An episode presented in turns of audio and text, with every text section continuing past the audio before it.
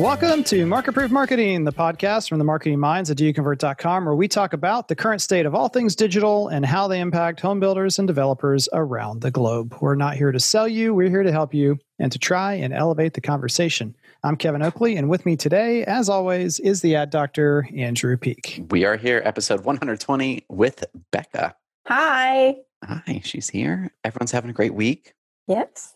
Good. Good. Fantastic fantastic week. We hired yes, our new person. They accepted. Right. We will introduce you to them on a future date. That's great. Little programming note we have still found that it's easier overall to have three people on an episode than four. We'll still have more people hop in now and then, but the team's going to be rotating in one at a time just to keep things simpler on the production end for us. So go to marketproofmarketing.com and vote for your favorite guests. Oh, no, I'm just kidding. Where did Kevin go? No one voted for Kevin. No one voted for Andrew. Right. Right. Yeah. Sorry. I guess I'll have to take it's a break. It's the Bryce, Becca, Julie mm-hmm. show. I like it. Julie can totally have my spot. She's she's doing done a great job for us as well as Bryce. Okay, moving on. Quick update on events. So um, the Pulse. We've got over 250, probably get to 300 before we're oh, cool. done or blast past it. Other people who have had virtual events that are not free, because virtual events that are free are often worth the price of admission. but virtual events that are not free still say that there's often a huge rush at the end. So we'll be ready for it if it happens, but I'm thrilled with uh, the folks we've already got coming in as well. Thanks again to all 18 of the amazing sponsors of the program. Uh, it's going to be fantastic. And by the time yeah, you hear like, this, there will be less than a week to go until. I like what you said on the live yesterday. Was where would the industry be without those eighteen people? Oh, it's crazy. Yeah, if you like, look at that list of people, I'm going to pull it up right now. Actually, yeah, and just like, you scroll through there. That's a good point. Like, you're like, yep. okay, so I, I'm going to say them all again, but this is not just to give them a shout out, but that just in your mind's eye, imagine all these companies not existing, and how your business as a builder would have been affected when the pandemic hit. Lasso, Opendoor, O'Neill Interactive, NoviHome, Bomb Bomb, Anewgo and Rendering House, Homebridge, Clear Evaluations, Avid Rating, Outhouse, BDX, Focus 360, Box Brownie, Zillow New Construction, Tootin Creative, UTour, the Davies Imaging Group, and Enter Now. Like you take yeah. those away. It's crazy. the best websites are gone. The best CRMs are gone. The best syndication partners are gone. The best rendering, you know, it's just holy smokes. We're we're left with nothing but the MLS all over again. So yeah, that'd be sad. it's it's crazy. Yeah, yeah it really is.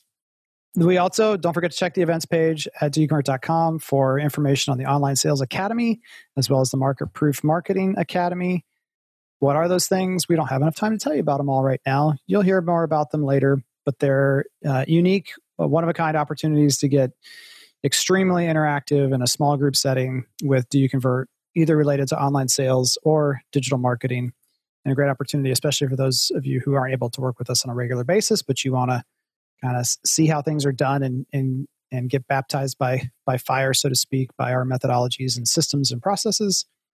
That's going to be there for you. All right a little thing happened just as a tease, and then probably show the, the title of the episode will give it away. But Zillow did a thing this week. So there's going to be quite a bit of news and discussion around that. We may also have some folks join us from outside of the new home industry because I'm always interested to hear general real estate's feedback on what's going on as well. Um, so if we get those, uh, we'll, we'll, insert them in between uh, one of the breaks coming up. But let's start, as always, with story time. I'll go first, actually, because this was super fun for me. One of our builder partners, their marketing director is on maternity leave. And so the VP of sales and marketing, who marketing is not the strong part, def, definitely the sales part is stronger. Text me in a little bit of a of a panic. Hey, can we talk today or tomorrow? Because I've got to go meet the, the developer for one of our communities who's not happy with how they feel like the community should be marketed. It, the hmm. community is not huh um, completely broken, but it's also not meeting our internal goals or the developer's goals. And he's convinced it's because of how we're going to market on the property. And P.S., he wants a lot of billboards. That's his answer. And so, like Batman with the bat signal in the sky, I was like, You had me at billboards. I'll clear my schedule, whatever I need to do to help you. We will save this money from being thrown into the toilet. So, what we used, and this is fun. It, I love, I love everyone who's listening. I, what what I love about you all is I mentioned a high five to Ryan Snar, a destination for using a particular tool, reporting tool that we use with our builder partners and how he is consistent at sending it to me. I had uh, this is not an exaggeration that sometimes influencers do. Five different people reach out to me via text and email and say, I'm either going to start doing that because like there's this invisible competition with anyone mentioned on the podcast. I just want to be the best. And that's one reason why you guys are awesome. And the other one was people just saying like, "Hey, what is this mysterious report?" And so, what's great is it reminded me how amazing it is. And we're going to find a way to share that with everyone at the Pulse as well. But here's the approach or the methodology. If, and I'll just open it up to you guys real quick. This is extended story time. I like it. If you were going to go meet with a developer who wanted you to do more of something, what what would be your thoughts as a way to approach this? So you know they're coming in hot of you guys don't talk enough about my neighborhood. I need billboards because without billboards, no one knows this place exists. Any? I would want to show traffic we're generating and outcome from appointments and sales. Right. Yes. Yeah, and it, like, and in particular in comparison to all the, the other neighborhoods, right? Yeah. Mm-hmm. So this builder is in Texas. They have over uh, probably 25, 30 neighborhoods. Oh. And this is the only one that really comes up on a regular basis. So it's it's on its own. And so you're right, absolutely. We'd want to show all that information, but in context to hey, we're not broken everywhere, we're just broken here. But the trick is how do you do that in a way that tells the developer nicely that it's their fault and they feel good about acknowledging that it might be uh, a, shared fault in terms of product pricing, positioning, how the community looks, the community interest monument, all those things rolled up into one. The nicest way I know to say it is your community isn't really even hitting our average goals. Like if we get a thousand people to look at a community page, typically in that month we would sell three homes, two from online and one from walk-in. And we got you significantly more than that thousand and we got two leads. And by the way the bounce rate was the same time on page was the same as the averages. It's like everything's good except for you're just not interesting. And i would i would do that in a Columbo for those of you who are over 35 and might know who Columbo is. Go check youtube. He was a he's a investigator in the 80s and he always he dressed like a bum he looked like a bum with a trench coat and yes. everyone thought he was stupid. And he'd always be like, uh, one more question. And then he would put it all together and like trap the, the perpetrator in his line of questioning. Oh, okay. When they would never suspect it. And in a way, that's what we're doing with this developer in the scenario is saying, man, you know what? We just can't figure this out because we are getting more people to consider your neighborhood than our average community. And it's performing at one eighth of the results. So, yeah, we agree. Like, we're not happy either. Let's take a look at some of the reasons historically why a community might be hitting at one eighth of where it normally is. And now it becomes a more collaborative process. And you're kind of doing the, uh, I don't know, but you do know. You're just letting them them say it and kind of come up with it. And my favorite part from all this is shot a quick Loom video. I plugged in the real numbers and and got the report set up for her because she's not a marketer. She's a VP of sales and marketing. But she sent me a, a text message back with an animated GIF of like an eight year old girl giving the thumbs up or like fist bump action. And she was like, Went good then. That went perfect. Nailed it. And nailed it. And it's just such an amazing report. So, developer meetings, especially where they're trying to tell you what to do from a marketing perspective, it's really helpful to look at your community averages of how much traffic do we need to get to a community, how many appointments should be generated, how many leads should come from that, or how, how many sales should come from those appointments. And wherever it's falling off, go back to episode number four, podcast number four, and we break all that down. Uh, but we're gonna we're gonna include this uh, this report to all the Pulse attendees as well. So I'm excited. It was it was fun. I, I've, I've definitely gone back to that and I feel like I need to write a book just about that report and how it works. Like a, it's like a playbook. What's yeah. the um there's this this is funny. Like uh, a little bit ago, I was waiting to jump on the podcast. So I'm like flipping through Instagram for a second and like a reel popped up with this, this guy's name is old school real estate or something like I don't know.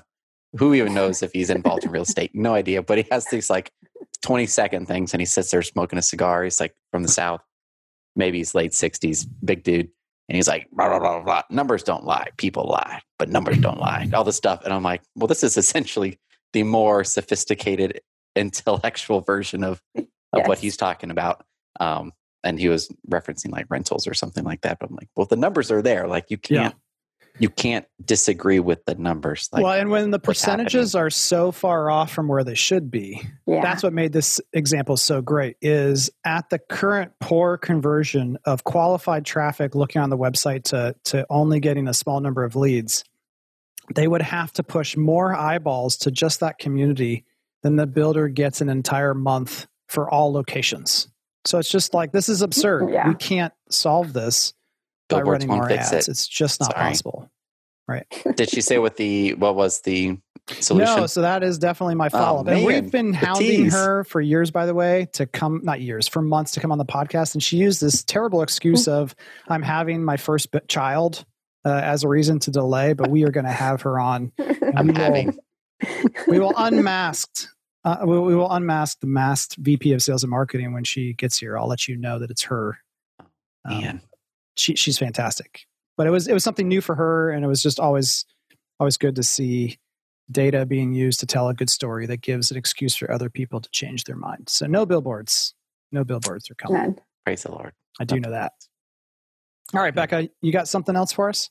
Yeah. So we had another builder partner um, this week. They're launching their new site, and the mm-hmm. first thing I always do when I go to the site is check the Facebook pixel and the Google tag.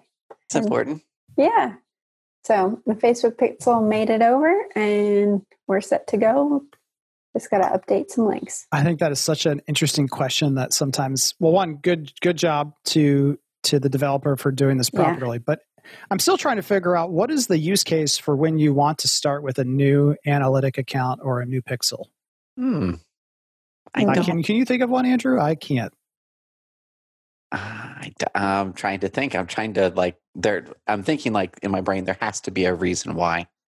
I, it's a total blind spot for me. I could, unless you're backed into a corner because you. It's not your account. Like it's not your Sure. If, if you don't have access and they're That's unwilling the to get you access, but otherwise, but like the answer is yes. I want over? the same. Uh. I want the same everything in the tag manager that was there. Yes. From an analytic and pixel perspective, and even AdWords potentially or Google Ads. Sorry, still call it. Yeah, call it the Google. Yeah, I, I, don't. I need to look it up and, and like see if I could pull um, our builder partners accounts by age and see if there is some unspoken correlation between like an older account having lower CPCs and the amount of time they've been running Google Ads. Mm-hmm. Yeah, old maybe. school, old school admit that you know an old account that's always been running ads will always have a lower CPC. I don't oh, know. that's interesting. To it, I don't think so. Who knows? I wouldn't. I don't think, think so, so, either, Not in our industry, anyway. No. All right, let's get to the news. And starting off, something that has slowly been changing over time. I think it was probably around three years ago. Facebook was like, "Hey, uh, add images with over 20% text, 15% text, whatever that, that percentage was. Originally, it was you're not going to run it. Then it was like, well, we'll let you run it, but it might not be delivered as often. And now, da, da, da, from social media today, thank you, Julie, for finding this one as it was happening on September 22nd. Facebook is removing its restrictions on text content in Facebook ad images. I'm going to put an asterisk on this, though, and before we even get into the article, the reason they removed it probably has to do with what? Any guesses? You guys have already read through this, I imagine, but I think I'm guessing. Well, I have to. I I don't remember seeing that part in there, but I I guess then that's a guess if I didn't see an answer. right. Um, elections, I think, uh-huh. and I would think for just to make it easier for smaller businesses just yeah. to like not so that, have to worry about that's about the practical why. I think the strategic why is they don't need to anymore because their uh, computer vision system is good enough to identify all that text and turn it in, in an image and turn it into text that their AI and their teams can mm. analyze quickly for mm. terms that are just like we talked about, gosh, a year and a gotcha. half ago, where if you you have a picture of a of a woman in a kitchen, uh, yeah, the alt text of that image started to show you what the AI could see, so it would say Creepy. "woman in kitchen." Yeah, um, that's weird. I think I, I just think it, it's almost unrelated. So it's kind of no news, but it gets people excited because let's face it, a lot of advertisers, not us, but a lot of advertisers feel like they have lost opportunity and tools mm-hmm. when it comes to social. Yeah. I think this is their PR attempt of like, hey guys, it doesn't matter anymore because we can still adjust the delivery the way we think it should be adjusted based upon what the text is because we can read it, even if it's just an image. So let's make people feel like this is a win. I mean, it does say we will no longer penalize ads with higher amounts of text. Yeah. But, but it doesn't say to what extent it uh, i mean it says no no penalty at all i don't i don't buy that yeah, and it's still I still don't think they'll perform as well. And I think in this article, that's what I mean. There still will be an inherent penalty because if you do it poorly, people aren't going to want to interact with it, which will then get it pushed down in terms of delivery. Still looks yeah. like an ad mm-hmm. versus like, oh yeah, let me explore those houses. Versus if it's, I don't know. Now I need to. We need to do a new case study. I'm sure Agorapulse is all over this. Oh there yeah, they'll, they'll have it, one, but we'll we'll do another test too. I think the biggest news for me here on this takeaway is this is not this is not an excuse to go like Facebook is my new source to send out digital flyer type oh, looking gosh. stuff. Yeah. Because to your point, there's still this cops and robbers game. And there we talked about it before, like having the button of read more, view more, whatever, mm-hmm. having the actual button on Facebook does reduce effectiveness. That's just the button. So imagine if you've got a bunch of salesy text in there there's no doubt you're yeah. reducing effectiveness. Yeah. It's almost like making it harder to find the link will make the people more interested click the link and then that gives better feedback to Facebook to find the right people. Mm-hmm. Well, and again, that's where the penalty is in deliverability or or reach and impressions. However, they have because of that computer vision a better idea of who should and who shouldn't see it and who's more likely to take action. So they can say there's no penalty, but if they can read the text and determine who the best match is, or maybe decide that there's fewer people who are a good match, that's still a penalty in my book. Still so I think we've talked all the way around that one, but but still, it's it's good news. I think um, yeah. that you don't have to implicitly worry about that. Mm-hmm. It's more about the overall appeal of the ad now than just the text rule on its own. All right on to the big story that that broke yesterday morning from inman.com zillow to hire agents as employees for ibuyer transactions. Starting in january 2021 and this by the way if no other reason was a good day to be an inman news subscriber. So if you had taken advantage of that inman that. connect discount with do you convert before which we made no money on it was not a sponsorship was just Brad being nice uh, when he was on the interview with us.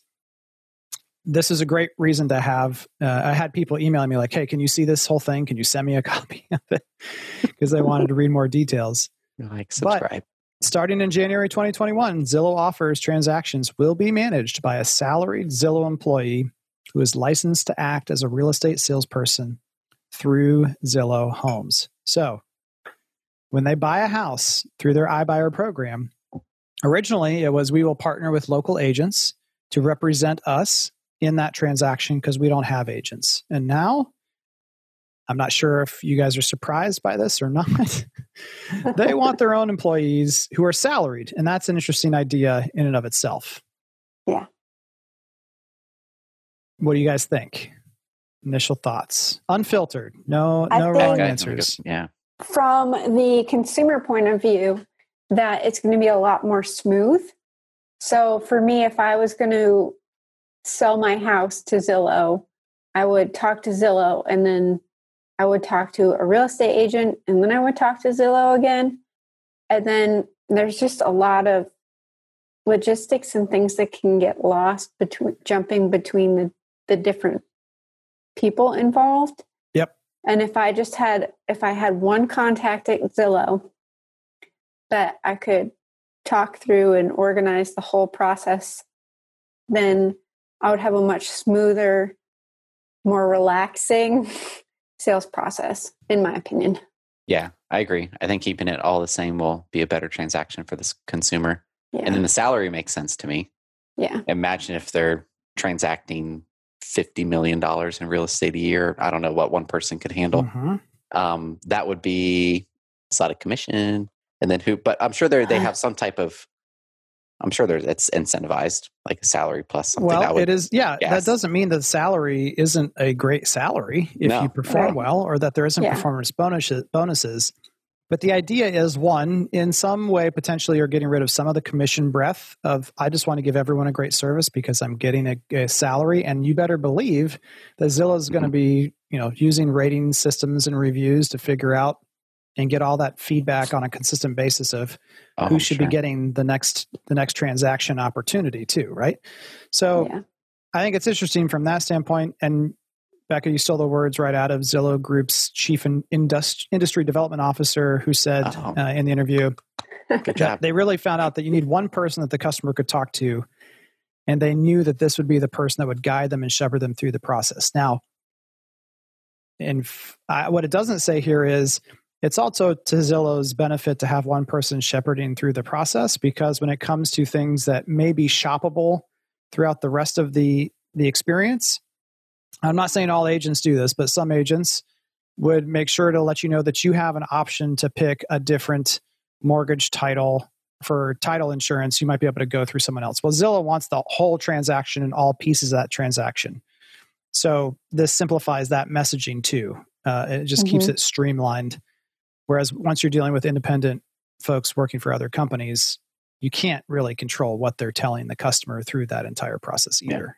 I feel like Yeah. it'd be like working with a uh, builder's preferred like mortgage Yeah. partner. Like they'll say like, here's why we work with them. They'll be like when we built with KB, like we were hands off in all of it as far as like we didn't have to provide any updates if there was a delay or anything like that. So they gave you the advantages, but they're like, oh, you could do your own thing too. Like bring, you know, do what you want, but you don't have to worry about a single thing if you use our preferred people. yeah. Um, so that'll keep it smoother. I'm sure the cost will be transparent and competitive. I would assume. Yeah. Mhm. And I would think that the employee for Zillow would kind of be a hybrid of a sales agent and an online salesperson. Like they Mhm. would need to be able to help people answer their questions and then follow them through the Yeah. transaction. So how does this thing work? And Yeah. and you know, you there's almost no online salespeople out there who are paid a commission based, you know, pure commission, like you get X percent of the sale price, right? That just because the volume is too high of what online salespeople are involved in. So again, that's where the salary makes sense. It doesn't say again that they're going to make 50 grand. It, I'm sure it's going to be a good salary for those who are doing 50 million in, in transactions. In a lot of months. transactions. Imagine they would do an I don't- unfiltered episode, right? Like, say if they they they might do 200 homes in a year. That could be Oh, easy. like Yeah. the lifetime homes a real estate agent real estate agent could Some have of them. done. Absolutely. yeah. yeah. It's um, I don't know. Yep. It's And they're That'd be starting in limited cool. markets. I'm yeah, sorry. they're not going everywhere. They're going to their higher volume iBuyer markets, which makes sense. But you have to imagine that the goal is to go national as quickly as possible. Um, Yeah. there, there are some other pieces to this puzzle, which we'll get into in other stories. But I think, again, back to where all this is going. And Zillow stock used to be, I think, in the 30s not too long ago. It's now right around 100 bucks. Um, where they want to go, like since launching the platform, I'm quoting from the article here. Since launching Zillow offers, the company has launched integrated mortgage, title, and escrow services through Zillow Home Loans and Zillow Closing Services. So Mm. Samuelson said the company's announcement today brings Zillow closer to creating a one-stop end-to-end transaction platform.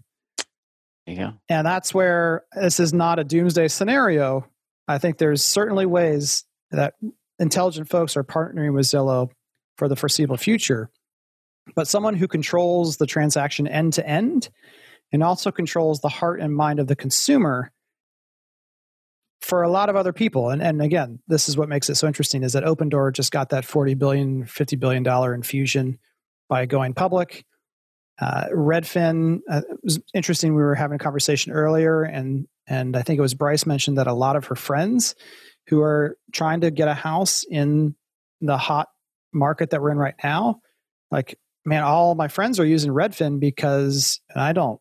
I, this it didn't catch me off guard, but I didn't realize it was to this extent. She was just saying in her market, um, the data flowing through Redfin was so much more quick in getting updated that when a house is only on the market for three days, they stopped using the. So that's to say, Zillow does not have a monopoly here, but in terms of where consumers generally start in in it, and then the ability to have the end to end transaction, that is definitely going to make it a valuable company if they succeed down the line.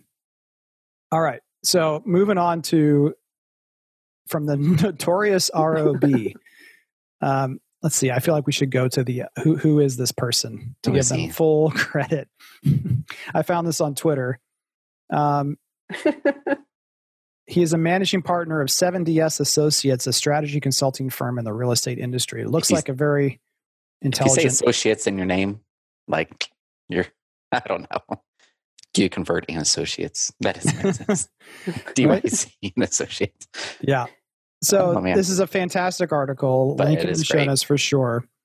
And we'll just go through some of the main points here. But this is kind of a, a general real estate market opinion from someone who is saying, well, the headline says it all. Don't force Zillow into a corner.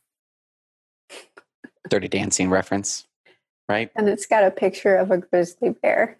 Yes. So I think part of this is, and, and it gets to it at the end. Zillow's market cap, I think, is around 22 billion as of the recording of this. Yeah. So it's a little bit of like Zillow is an, a wild creature that you don't want to get stuck in the corner because then what happens to those creatures? They attack. It's it's almost an outset of like we need to partner correctly with this animal or else it's going to tear our heart out. if yeah, we're not careful. so let's get right into it. And these are just the the subheadings of his article. One, Zillow is our competition, and um, I think Brad Inman in his interview uh, with the folks at Zillow was like, "Is this news? Should we be surprised?" Yes, to some extent, it would be irrational to say that Zillow is in no way competition to any other industry, really, any other business that is in real estate. Um, it is part of our competition. That doesn't mean you can't partner with it strategically. And there's a lot of people who have made a lot of money partnering with Zillow strategically. The second one, which is more interesting to me, is that it's Zillow is forcing change. Um, so it's it's forcing change from the consumer by giving them opportunities they didn't know they were missing and now they couldn't live without in terms of information about properties and estimates and and transaction detail that used to have to go to the auditor sites to find and uh, floor plans being created from photos on existing homes all those things we talked about before. Now okay here, here's where it really gets interesting. Zillow is joining with the mls and changing to mls idx feeds. So this is actually for the tech heads listening a bigger news story than the first part i think yeah in terms of how data is going to be flowing into Zillow. I'm just going to read from the article here for a minute. Bear with me. The second big news that dropped was that concurrently with bringing its market making business in house, Zillow will fully join the MLS as a participant and utilize the MLS IDX feed to power its dominant website. And yes, this means that Zillow will also be joining NAR and its licensees will become realtors because many MLSs require realtor membership to join. This is actually a far bigger change than the first one. I, I yes, I, I, guess I subliminally took that from him. Uh, I, I agree. So what this is saying is any existing home or inventory home in builder speak will need to come through the MLS. Whereas currently, you can choose to send your existing inventory homes that are built or uh, in the field to Zillow directly. That's a bit, pretty big change. Um, there's a lot of technical reasons why that's important to to com- comprehend because your local MLS may have restrictions on the amount of content. For example, not too long ago, the the Pittsburgh MLS when I was there, I want to say they had like a 15 image limit. And there was file size limitations and so it's like how are we going to get our featured videos to to the platform? And and I'm sure Zillow will have to help everyone understand that. But also there's a lot of builders who currently don't use the MLS at all.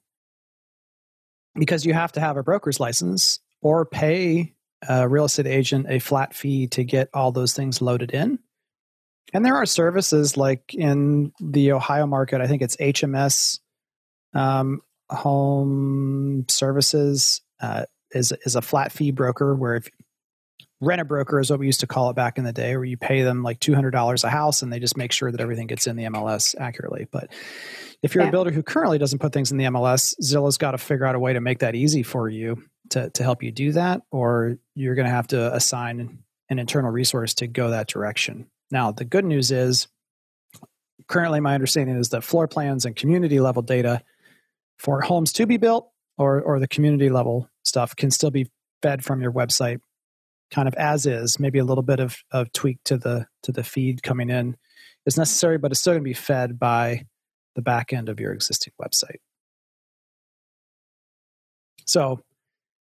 It might not sound like much but for those of you who understand some of the technical stuff involved in here i, I agree with the author that this is a bigger impact um, potentially the first one's not surprising maybe that's a better way of saying it. That Zillow would gotcha. hire agents to sell their own homes. And maybe five years from now, agents from Zillow that are involved in everything. Like, that's not surprising. What is surprising is that Zillow has historically pushed away from the MLS as an archaic, slow way of doing it. And for them to switch to this is is is interesting. Why why do you think they is this because they become a broker? They have to? part of that, and he actually goes on uh, to that in the article. So this is where it comes down to it does not help to push Zillow into a corner. Basically, the MLS is extremely valuable, and hopefully, some of our guests will be able to articulate this better than I can, not being a realtor myself. But the MLS is still, in some ways, even though it can be archaic, the crown jewel of what what realtors have at their disposal. So there's also room for improvement right? So if, mm-hmm. if Zillow buys in, then all of a sudden they maybe have some extra capital to make improvements for the archaic parts and allow more images, uh, more space for descriptions, and maybe even an API that feeds from your website over to your MLS. So mm-hmm. you don't mm-hmm. have to put things in both places. Yes, that that that's a huge win is for the builders who are putting things in MLS, frequently being overwritten or having two listings show up and not like, well, one goes to the builder, one goes to an agent if the lead gets filled out. What's happening here? Why are there two? Some have older photos than another. It just made troubleshooting all that a lot harder. Um, I think the MLS go, comes down to it's the way to guarantee that they're getting the data. So MLS rules yeah. about the free flowing information to other MLS members in the IDX feed means gotcha. that other companies who are upset with Zillow for making this change can't just be like, all right, fine, you don't get our data because you're not a member of the MLS. So you can't gotcha. have it anymore. Right? Remember. Yeah. Yeah. Yeah. Now, this is where the article really gets interesting is now why does it why do we not want to push Zillow into a corner? So he says, let's play through a few hypothetical scenarios to see how this could play out. One, let's mess around with the MLS data. The first and most obvious counter to Zillow joining the MLS would be to make a variety of changes to screw around with a member's access to, the, to that data. I don't know what that might be, but let's just say that the MLSs do a variety of things that make it harder or impossible for Zillow to continue operating with the MLS IDX feed that they want to do. and this is just so classic. He's like, What do you think happens next? Does Rich Barton just announce, Hey, we're going to close up shop because the MLS makes it hard for us to get the data. like that's not happening. It has nope. Zillow has over 2 billion in cash. They're worth 22 billion dollars.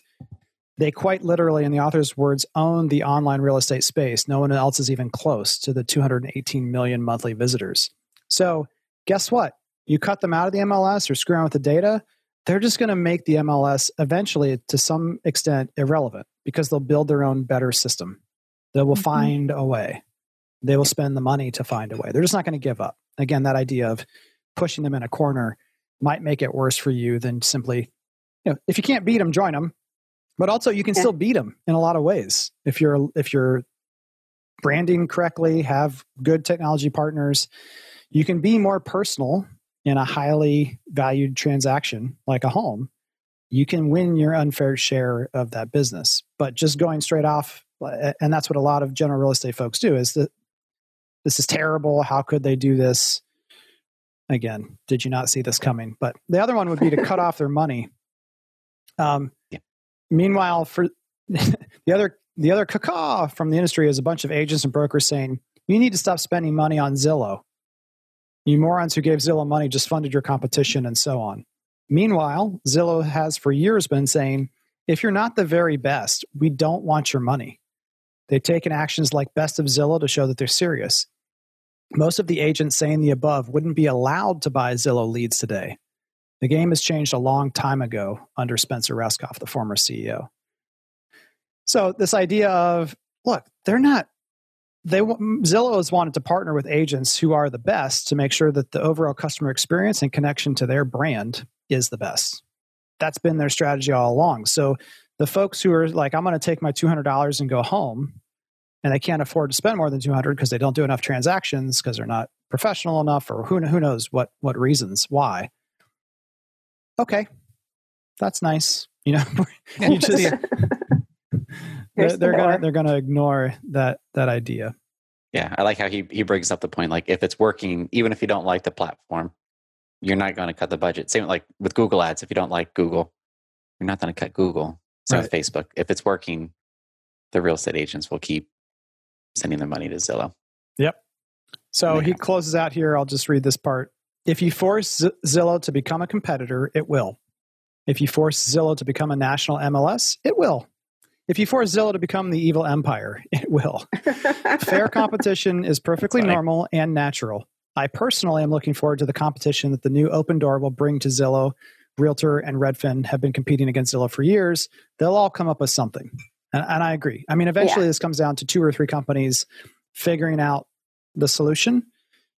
But again, that's a solution that for the foreseeable future has to be done at a national or big scale level. And that leaves plenty of room for the right actors doing the right things to be successful at the local, the, the truly hyper local level.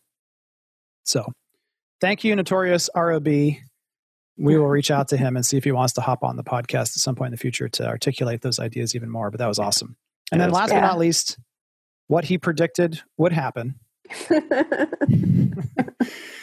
30% of agents, this is from Inman.com, 30% of agents plan to decrease ad spend on Zillow, Realtor.com. Curaytor's, co founders say agents are starting to realize they do not need a middleman and can go directly to consumers. Now, this is an interesting idea.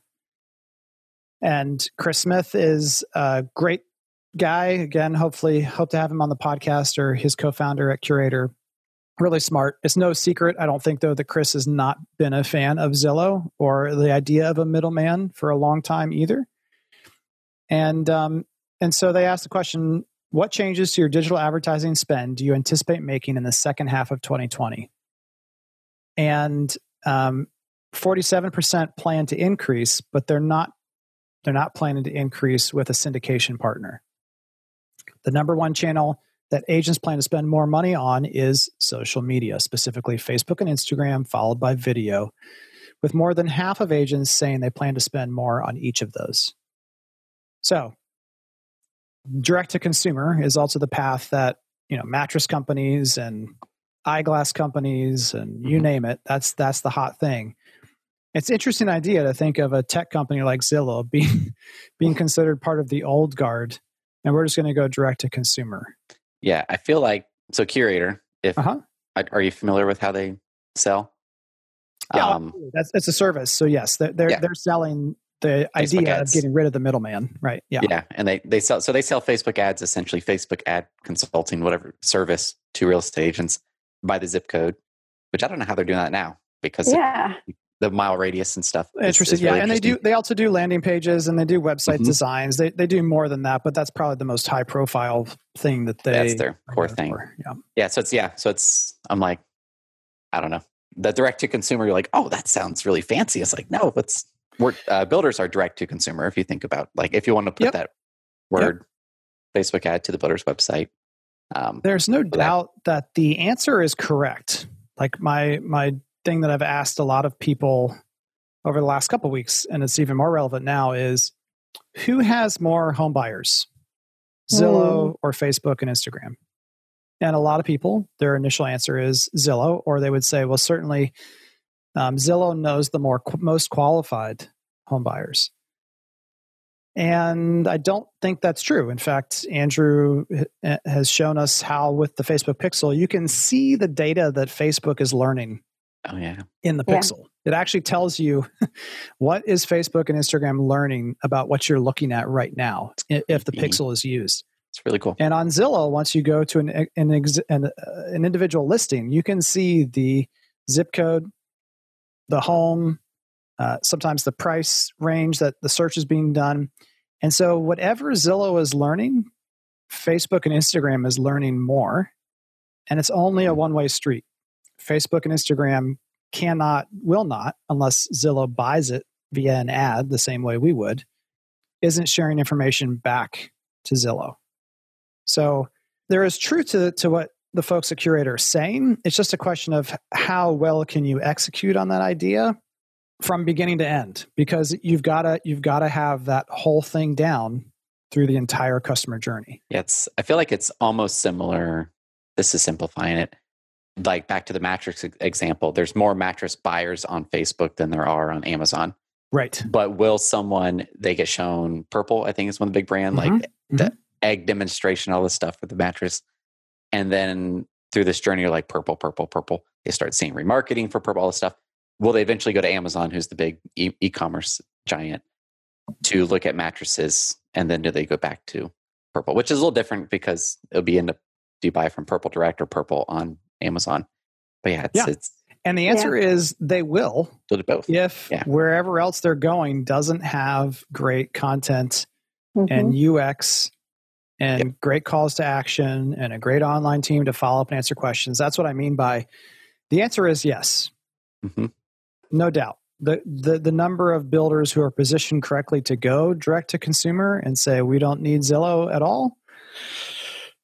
That's hard. Now yeah. The other things to consider, though, is there everyone has fewer inventory homes than they ever had, if any, left. So, if any, that's historically yeah. been where most builders have seen the most value is by promoting existing inventory because it's easier to convince someone who's shopping for an existing home to consider your home that's already done or almost done and ready to move into.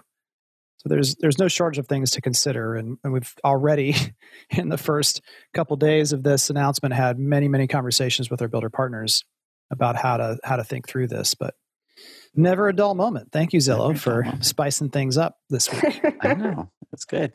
All the future spiciness will be fun too. Yep.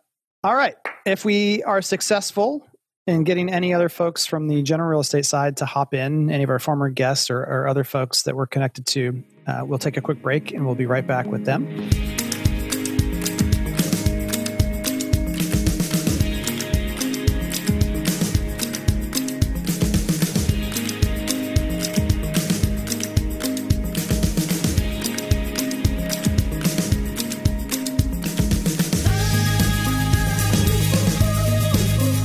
All right, first up, from varying perspectives on what Zillow's move means and its impact on both customers and uh, partners. Um, I'm using air quotes. It's a joke. Zillow partners with lots of people in, in, in an actual way, but some partners are feeling a little bit sad about the move. And so joining us first here is Deidre Woolard, editor with Million Acres, a Motley Fool company, and someone who has a long track record of writing and watching the real estate space.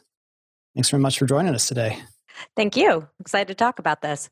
And just give everyone a quick synopsis of what Million Acres is and how it's what the purpose of the site is and and what you do there.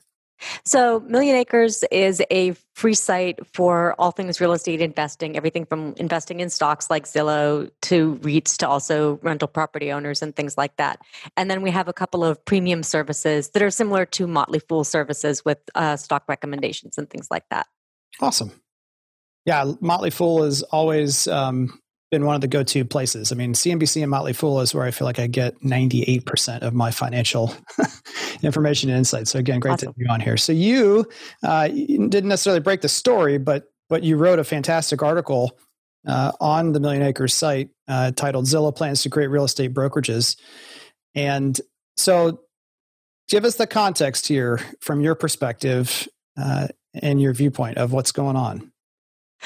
Well, what's happening is that Zillow, I mean, they're not exactly creating real estate brokerages, but they are becoming a licensed brokerage. And they've been a licensed brokerage in many markets for years, partly because of the Flex program, which is the program where agents get get the leads and then pay a fee when there's a closed transaction. So they've been working on that program for a while, and that required them to be licensed. But this is the first time that Zillow has said that they're going to have like employees who are licensed. And I think the interesting thing is they're not saying they're going to recruit agents. Um, there's a video that Samuelson, who's your industry or chief industry officer, I believe, put out, and he said that they're not recruiting agents. They're going to turn employees. In, their employees are going to become licensed. Hmm. So, and I, I know part of the conversation around here and some of the frustration comes from, and you referenced it in your article in 2014. Greg, Greg Schwartz, Zillow's then chief revenue officer, stated the Zillow was, quote, a media company that helps people find homes. And so that, that always leads to kind of two questions. One, are we surprised by this or not? And then two, does it even matter if uh, where Greg was coming from at that point because now the company has found itself for, for lots of different reasons needing to do this. So first, are you surprised? I don't think I'm surprised because I'm a part of a lot of real estate agent groups on Facebook, and all of them have been saying this for years and years and years. So I think a lot of people kind of feel vindicated and are pointing at it and going, Look, look, we told you. And that's been part of the pushback of like, don't buy leads from Zillow, don't make longer. That uh, has existed in the real estate industry for years. And they did pivot from being a media company. Both Greg Schwartz and Spencer always used to say that. And then a few years ago, they stopped saying that. And when they pivoted toward iBuying, when they started doing mortgages and really creating a sort of like single platform for transactions, that really changed. Yeah. And in many ways, internal and external things have driven them to this, right? So, uh, from a financial perspective, talk about why the the stock and the pressure to deliver results and and might have necessitated some of this change in strategy, even if originally in 2014 they didn't see this happening, at least not at this time? Well, at that time, their main source of revenue was the Premier Agent program. So for, and that's always been how Zillow has made its money is selling leads to agents and brokers. And I think part of what may have happened here is that it be, it became it's become less valuable. I mean, the program is still growing. Revenue was down. I believe it was uh, 17% in the second quarter, partly because they gave a lot of discounts during uh, COVID. But yeah. they're predicting that program to have revenue 15%. But they're also trying to build this other business because they're seeing this as not necessarily the future of real estate and they see iBuying as being the future of real estate. So they're really putting their energy, their focus there. I think that's one of the reasons you now have Rich Barton in charge. You know, he's really he's really focused on iBuying as as part of as an important part of the future of Zillow.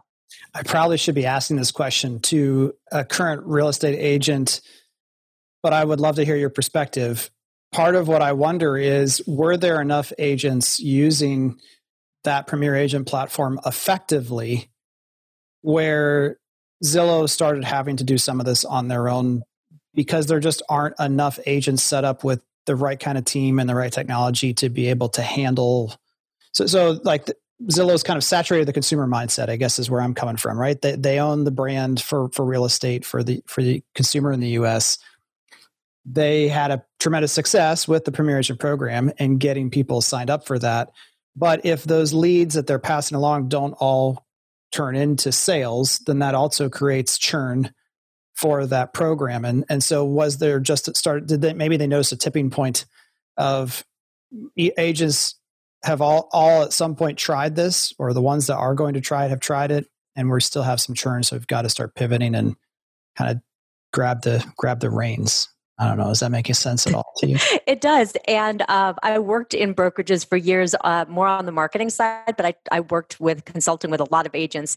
And I know that there were agents that really made a great success out of Zillow leads, and there were ones that weren't. And I think that's been part of Zillow's frustration is that they've never been able to sort of connect. They can create these great leads and then and they can give them to agents but they don't always convert and sometimes i mean leads just anyone who's ever been in real estate knows leads don't necessarily convert on the first try right. you know they can convert six months sometimes even years later yep. and so zillow had experimented with doing you know what they call like a warm transfer where you get someone on the phone and then you directly transfer them to the agent so they've tried a lot of things with the premier agent program but i think part, partly they felt the need to to kind of get in there and and really try things out. And I don't believe that they're just going to stop with licensing their own people. I feel like eventually they're they're getting a little bit more into I would say into Redfin space at this point.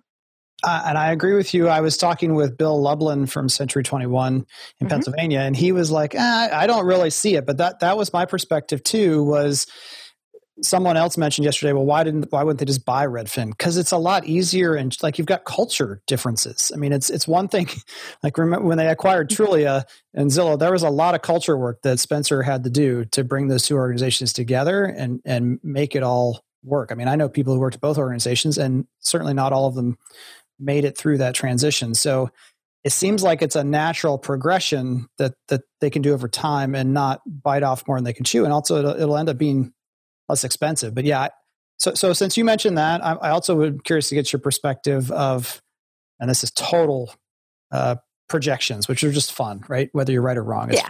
I feel like in the next five years, if Zillow starts to make progress here, they, there's no reason why they wouldn't also look at what Airbnb does and say, of all these homes we're acquiring, maybe we just use the algorithm to find the best 2%. And we actually don't turn and sell. We turn them into an Airbnb like product where you could use the same interface to find a short term if it's home and you know does that also sound cra- crazy no, but I'd actually go in a different direction because I was talking to a reporter the other day, uh, Ryan Dezember from the Wall Street Journal, and we were talking about how if there is a foreclosure crisis uh, in the future, in the coming years, how it's going to be different this time because there's iBuying and because there's also so much more institutional investing. So. I think that what Zillow could do is actually instead of going the like Airbnb model, actually go toward either selling properties to companies like Invitation Homes uh-huh. or just becoming a direct renter. Yeah.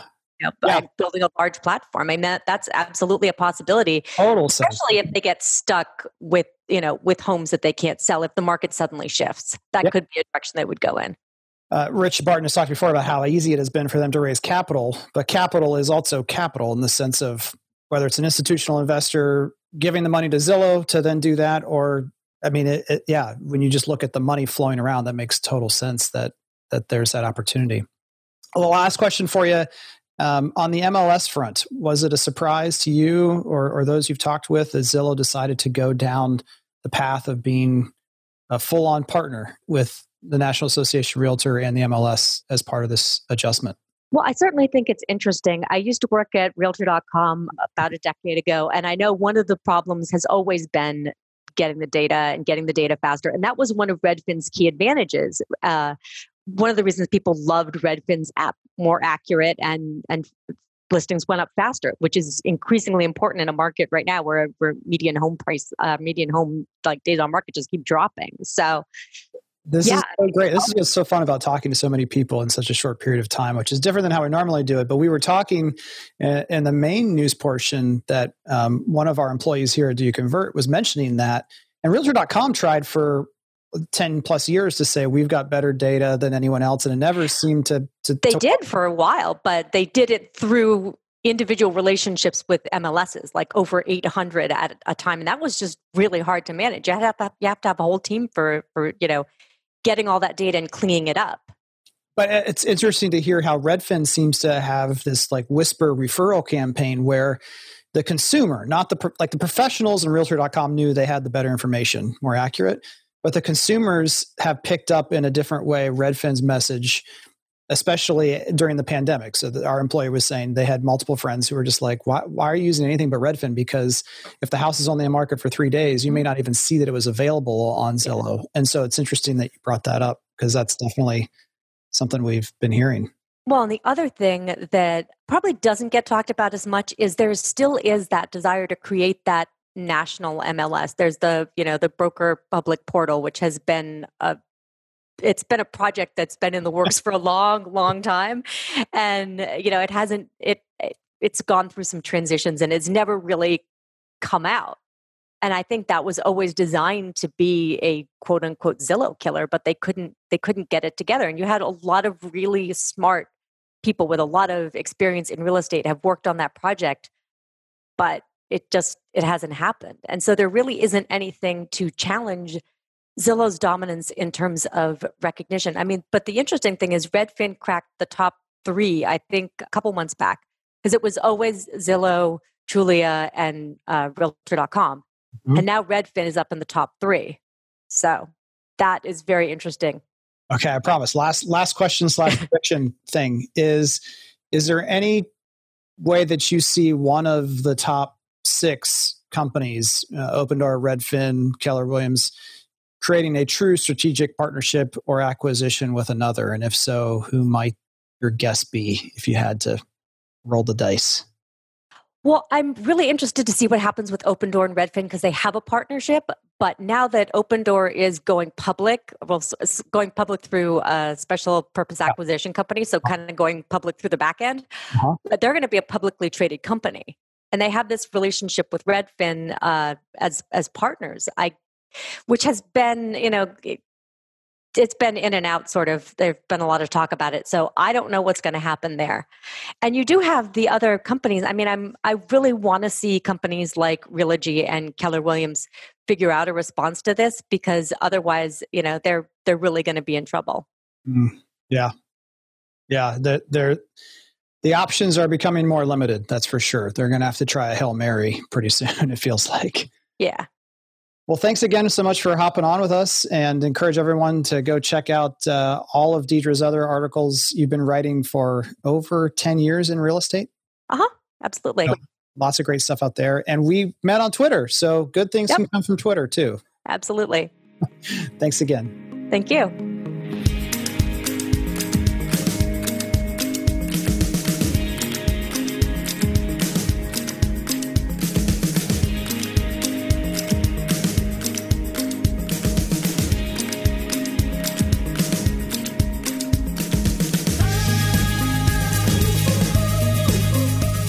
And we are back with Bill Lublin, the CEO of Century 21 Advantage Gold. And you will remember him previously being on the podcast in the midst, in the early days of the pandemic, where we were trying to get a read on what was going on out there. And at the time, Bill, everything in the in the great commonwealth, as they say in the state of Pennsylvania, yes. was shut down completely.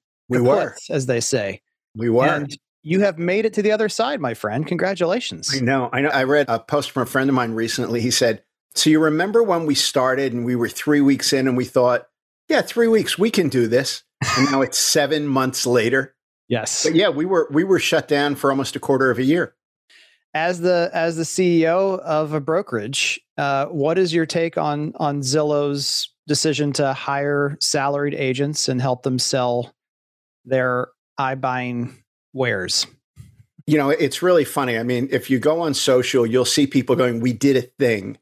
And like they built a gazebo in their backyard, or they bought a boat, or bought a new car. Right. When Zillow did a thing, they actually got the entire residential real estate industry in an uproar because the thing that they did was something they had promised not to do almost since their inception. And they right. had been you know, they have been continually saying, we don't want to be a brokerage. We don't want to be a brokerage. A number of years ago, they bought one of the companies they bought because they were a big company for acquiring things. One of the companies they bought were, were licensed in all 50 states, thereby making them licensed in all 50 states. Mm-hmm. And everybody got up in arms and said, oh, Zillow's getting into the real estate business. and uh, Zillow said, "No, we're never going. We're not a brokerage. We don't want to be a brokerage. We never want to be a brokerage." Too messy. And then now they um, are becoming a, a, real estate brokerage as a an outgrowth of their iBuying business. So, look, I'm I'm not a big stock guy, and the people that uh, run Zillow are far far smarter than I am. But they are a company that has been built, like most tech companies, on speed and velocity. Yeah. And uh, you know they've made billions of dollars without ever showing a profit or without showing without consistently showing a profit. I, I can't say that they've had a few quarters yep. where they've come out in yep. the black, and yet people buy and sell the the yeah, people have, have created wealth absolutely through their IPO and one um, of the um, only Twitter kerfuffles that I've been involved with was some random person when I was recommending that people might look at the stock when it was down in the 30s might be attractive. Right. They're like, you're crazy. I'm shorting this thing. It's never going anywhere. And I was like, okay, fine. Now it's at 100. It's right. I'm curious what you think of this. Is that Spencer Rascoff, the the former CEO of mm-hmm. Zillow? Mm-hmm.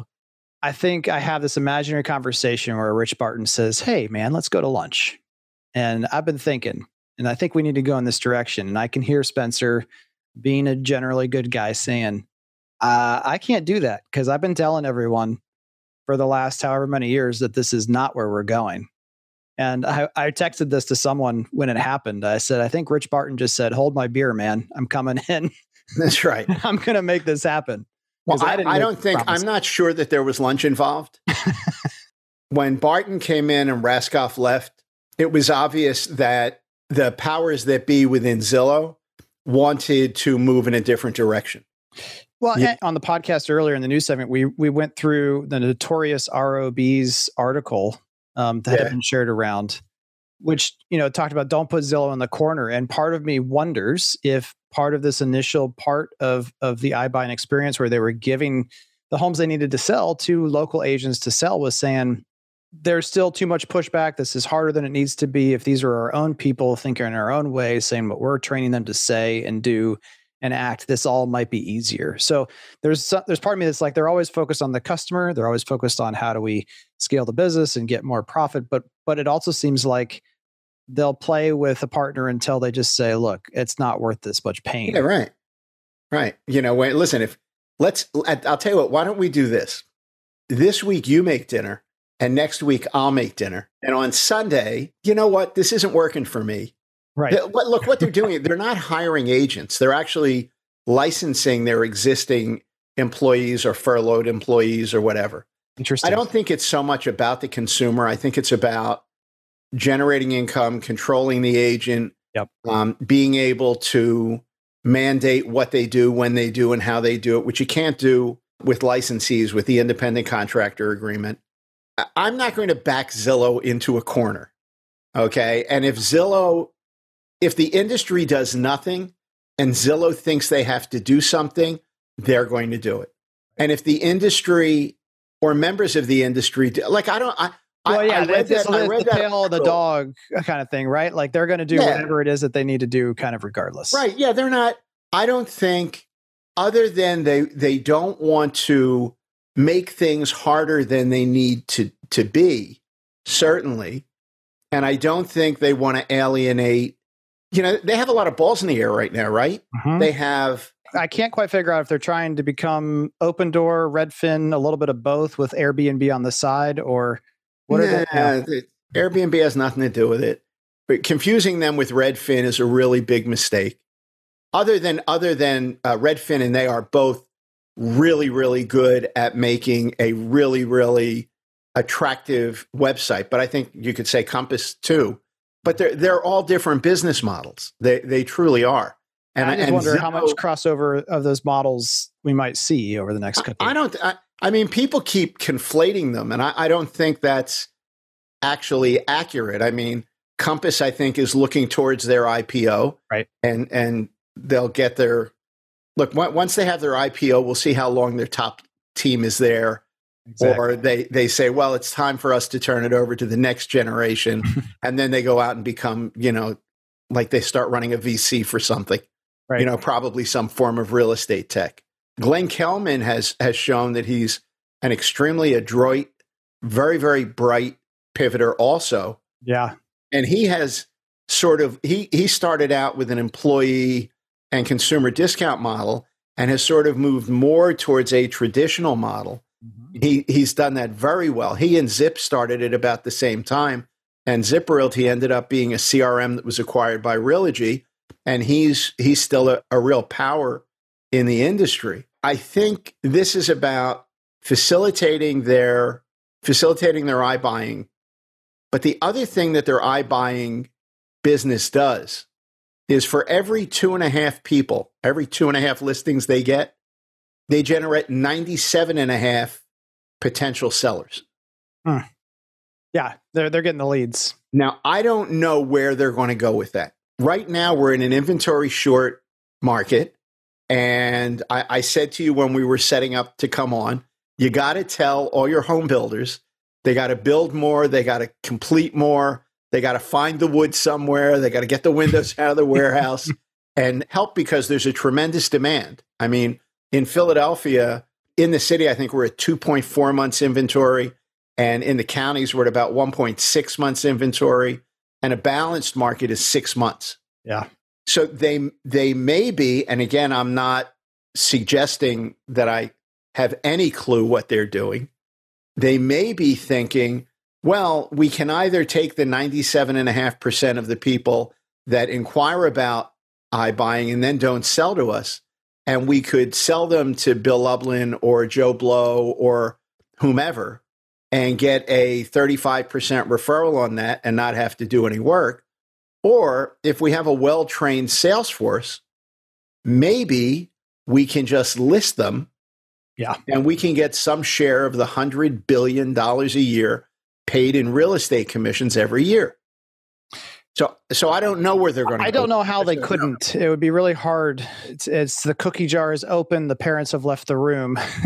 is the yeah, kid right, to take the cookie right. or not at some point? Only because when you control the platform where the consumer is looking at it, any ability to add a button on things that you own or have a listing of that that right. another listing doesn't have a button that can do some magical thing different or offer a different experience, that's going to be really hard. Right. So I mean, look, uh, Zillow's going to do whatever Zillow needs to do yeah. to um, make themselves more profitable, to increase the, you know, they have obligations to their shareholders. They're not beholden to anybody else in the real estate business. They are going to be like any other brokerage now. They're going to join the National Association of Realtors. They're going to join local MLSs. They'll no longer have to pay for uh, feeds, you know, from any of these MLSs. They don't have to negotiate as an outsider. You know that we have an IDX agreement. So, so what does that mean? Builders know and fear the term IDX because the feeds from their websites always break and they're not sure what the heck is going on. But but what is Well, I think all your builders ought to stop trying to do it on the cheap and they ought to hire a good real estate broker and then they wouldn't even have to worry about it. They would just give me a call and say, "Bill, I wouldn't be surprised if that's another thing that Zillow ends up considering of how do we help uh, make this MLS process as smooth as possible. Well, the process the process is not the process is not really so terrible. The industry works on making it smoother you know, I, I chaired the NAR's MLS Issues and Policies Committee a number of years ago. Hmm. And, and one of the things that we were concerned about and that MLSs around the country are concerned about is how do you make the transmission of that information? You know, that the IDX feed is a feed that that we share with each other for advertising purposes. So that each of us can have all of the stock on all of our websites. So I don't again, I don't know what their long term plan is. I think the team there, they're, they're look, they're they're very very bright people. They've made a ton of money. They built a tremendous machine, uh-huh. but you know they're not. Well, there are people at Zillow that are friends, but the company's not my friend right. any more than any company is my friend. Oh shoot! Well, Bill, I told you this would be ten minutes. I have no idea how long as pa- time has passed, but I appreciate your your insight as always. Thanks for joining us it on the show, pleasure. and uh, we will be in touch again, sir. Absolutely, great talking to you, Kevin. Thanks.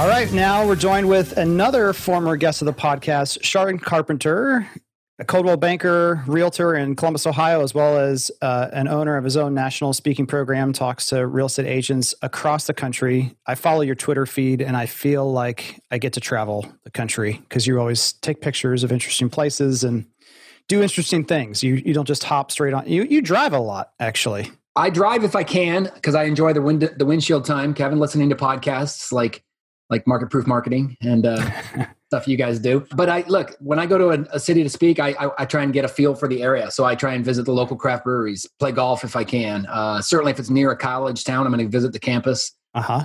the stadiums, and so so I love to to truly get a feel for the areas that I travel to. Yeah, and Sean's a regular blogger too, so make sure you check him out on Twitter. You'll get not just those amazing insights of different landscapes across the country, but some great blog posts as well. So, Sean, uh, Zillow's move. Uh, first question, which I think I know the answer to: surprising, not surprising. Not surprising. yeah, and not surprising. It you know it's it, it's probably just been between the lines, and it, I think anytime you ask, "Is Zillow going to become a brokerage?" you probably know the answer when you ask that question. Yeah, right? I, when I was talking to Bill yesterday, I said it's a little bit like the parents have all left the kitchen. The cookie jar is open, filled with the kids' favorite cookies and you don't even necessarily tell the kid he can or cannot take a cookie. You just leave. What's going to happen eventually? Sure. the, the cookies are going to be eaten. So, next question then quickly is is scared, not scared? Not scared. I, I don't see how it's going to impact my business. And when I say my business, Sean Carpenter Inc. is really, you know, I, I don't work for Coldwell Banker. I work with Coldwell Banker. Most uh-huh. most agents around the country are independent contractors. From everything I'm hearing about this move, uh, Zillow is going to be hiring employees license them. Mm-hmm. They will serve as their uh, listing agents on these properties. I, I don't see them, maybe I'm wrong, Kevin, and maybe it will evolve into this, but the difference between what I do and what an employee of a company does is I build relationships with my customers and clients and try and earn repeat and referral business. Yeah. I was listening to, to Brian Boero and uh, the the gentleman at Curaytor yesterday did a great yeah. interview too, and some of their points were very interesting to, to me, which made a lot of sense as well. Is that the best agents are very entrepreneurial. They're not necessarily people who would make great employees in the traditional sense of you must do X, Y, Z. We're going to measure every metric. And the best of the best also have an income level that a salaried position might not be attractive for. And, and so those were two other interesting ideas. And so, so you talked about Sean Carpenter Inc. So your, your personal brand, again, for our audience of home builders who their brand is the company they work for. Is the builder that that's the niche that no national company can really attack as long as you continue to invest in it.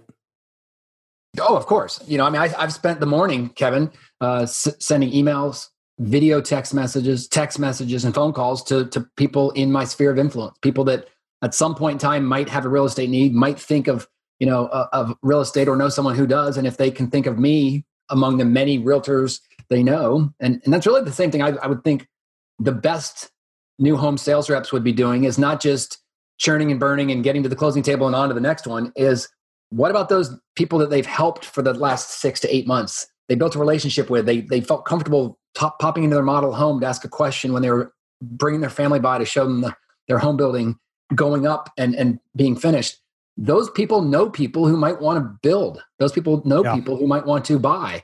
And i think it, if they're just after the closing just you know ending that relationship i think it's a huge opportunity. And I, that it sounds to me like that's what the zillow transaction agent will do. Yeah I, so what what am i missing? Do i am i only connected to the people who are calm and rational and focused on their business? Or when i when i look at inman or some other place and it's just omg how could this be? What what are other agents missing or not thinking about then? Why, why are they why all the hubbub yeah, I, I, don't know, Kevin. Maybe they're the same people who are still waiting for the internet to replace agents. You know, yes. It's when, when can the MLS go back behind the the curtain so they have to talk to me at every step of the way? The, those same individuals. Yeah, it's listen. It's all real estate's local. There's so much. I do a I do a presentation around the country called "Getting in Tune with Your Audience: What Real Estate Rock Stars Can Learn from Real Rock Stars," and it's kind of a look at the rock and roll business and real estate business overlaid. And think about this for a second, Kevin. At, at one point in time, the Beatles, the Rolling Stones, the Beach Boys, and Bob Dylan were all at the top of their game. Mm. Yet there was enough ears to go around.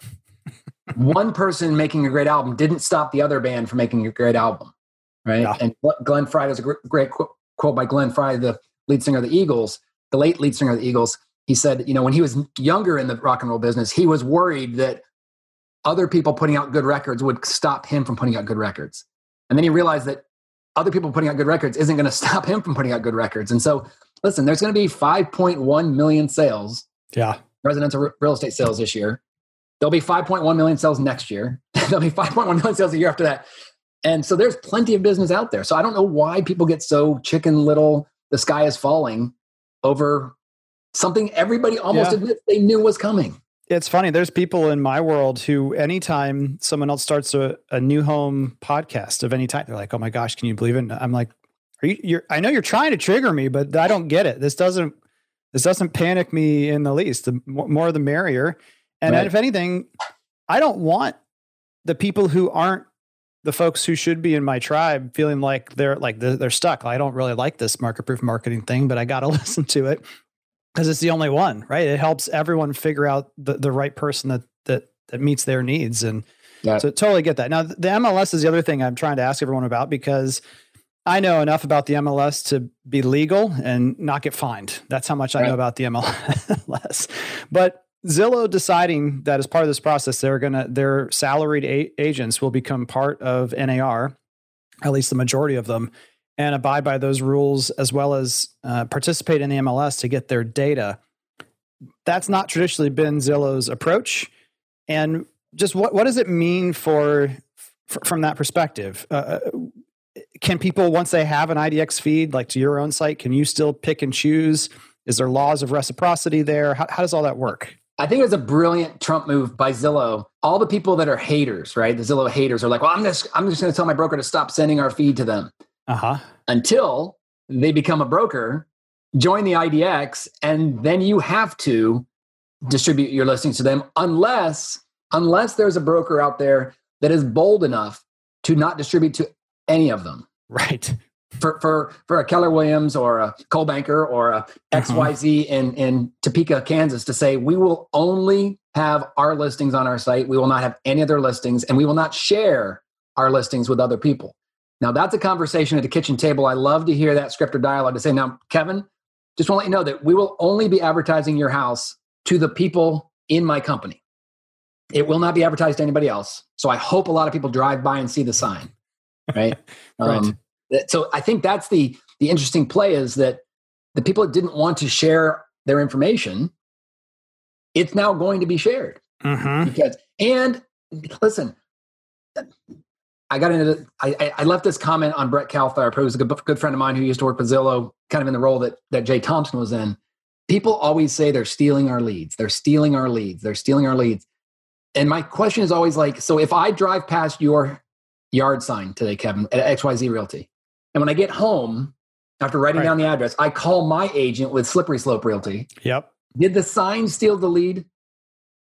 Because that shouldn't that be your lead? Yeah. So I just I don't understand that. And so MLS, I think is listen, the whole point of it, MLS stands for multiple listing system, right? Not magical listing system. It's gonna, it's going to be an opportunity for me if I have a buyer to find a home that maybe a Zillow agent is listing that matches my client's needs why wouldn't I want to have that available to me? Yeah. Yeah, no, I, it, it's the most interesting part of this to me because I think the agent part was you saw it on the roadmap. But I, I, as much as I've read about Zillow wanting to go a different route uh, besides the MLS, that that was the big adjustment uh, that I think is going to impact the market as much as anyone else. Because for now, anyway, it's just iBuyer purchases being sold by those agents. Again, Correct. if that changes or not, it, it, then then they become more of a Redfin approach where again, um, no, yeah. So Yep. It's an interesting world out there, but I, I, agree. There's nothing to be panicked. But I, I got to be honest. I was hoping someone would come on here and just lose their mind because that's good for that's good for entertainment value of the show. good, good podcast juice. Listen, I, I I'll be curious to see how many of the agents that are currently Zillow Premier agents spending money, right, to get leads will continue to spend money with them. I'm sure Zillow knows that by making this decision, many people then will stop sending money, but some probably won't. They like, hey, if I can continue to get leads in my area, not affected by iBuyers at this point in time, as of the recording of this, you know, Zillow doesn't have a presence with iBuying in Central Ohio. It doesn't mean they won't tomorrow, but there, I, I assume there'll be plenty of agents because they get a good return on investment. I know an agent that spends twenty five thousand dollars a month with Zillow for leads. Wow! But her ROI is almost four times that. She spends three hundred thousand dollars a year and can attribute about one point four million in sales to those leads. Now she has a tremendous team, yeah. deep ISA integration that literally right. every day is just churning right. those leads. But does it work for someone like her? Yeah, she's getting 4x the return. And again, that's the other, the last point here is um, this idea of going direct to consumer and skipping Zillow or any syndication service. That person who has that kind of team that's necessary to to respond to the Zillow leads fast enough to engage them to get them to the point where they can get that transaction is the same person who, if they ever need to decide to go another direction, it's that same team that's going to help them do direct to consumer sure. the best way possible. So that's the other uh, that's the thing about this pandemic is just where things start aligning of whatever I need to change now or do now that would also help me in the in the next couple of years. That just seems like a a, a no brainer. Now, if you want to go that route, again, you're you as a, a solopreneur has said, "Hey, it's all about the relationships, and I'm going to do speaking and other things on top of that."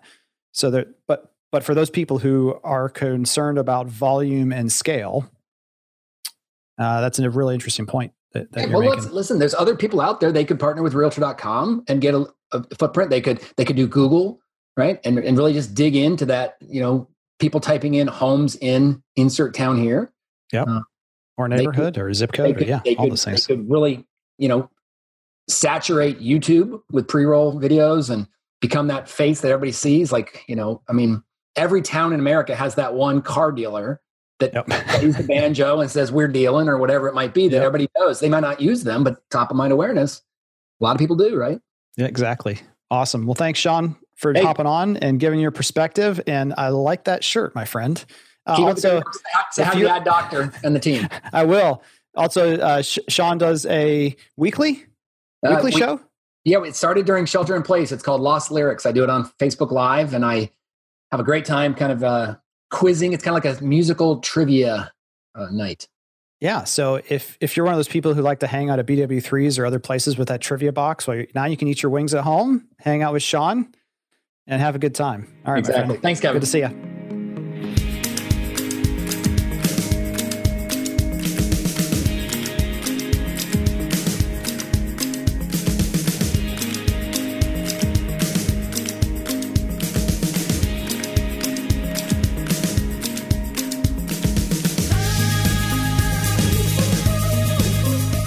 This week has to be about Zillow, right? Yeah.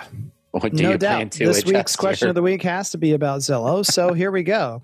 How do you feel about Zillow's hiring of agents as employees, salaried employees to sell their existing homes?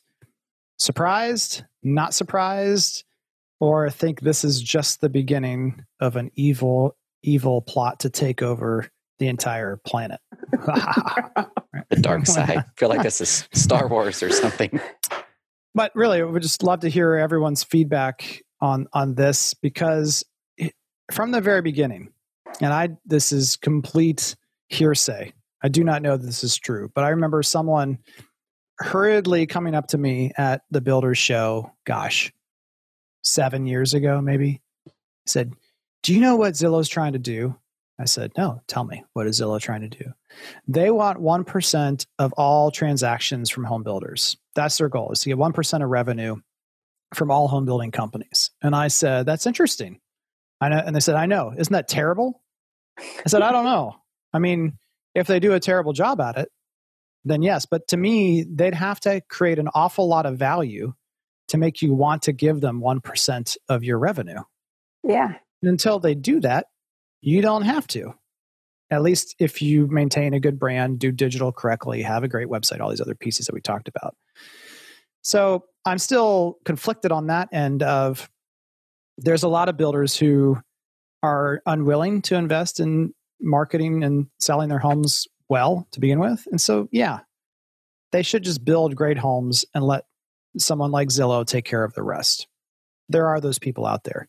So, in one sense, I get excited about the idea of hitting an easy button, even if it's more expensive because you're paying per transaction. Yeah. Uh, uh, yeah, there's just lots of different feelings going going through, but but more than anything, the reason I keep coming back, even when Zillow makes mistakes, which they'll tell you they've made mistakes before too, in in how they've rolled things out or done something, is they adapt and their focus on the consumer aligns with my focus on the consumer. Hopefully, everyone's who's listening, your focus on the customer because that has to be our guiding light as marketers. We can't just create efficient campaigns that are completely out of touch with the customer needs, wants, yeah. and desires. So, in that sense, we're all aligned, right? We are. Yeah. And yeah, I think I think there's plenty. So let's let's hear from you. Good. I've said enough. Let's let's get some feedback. All right.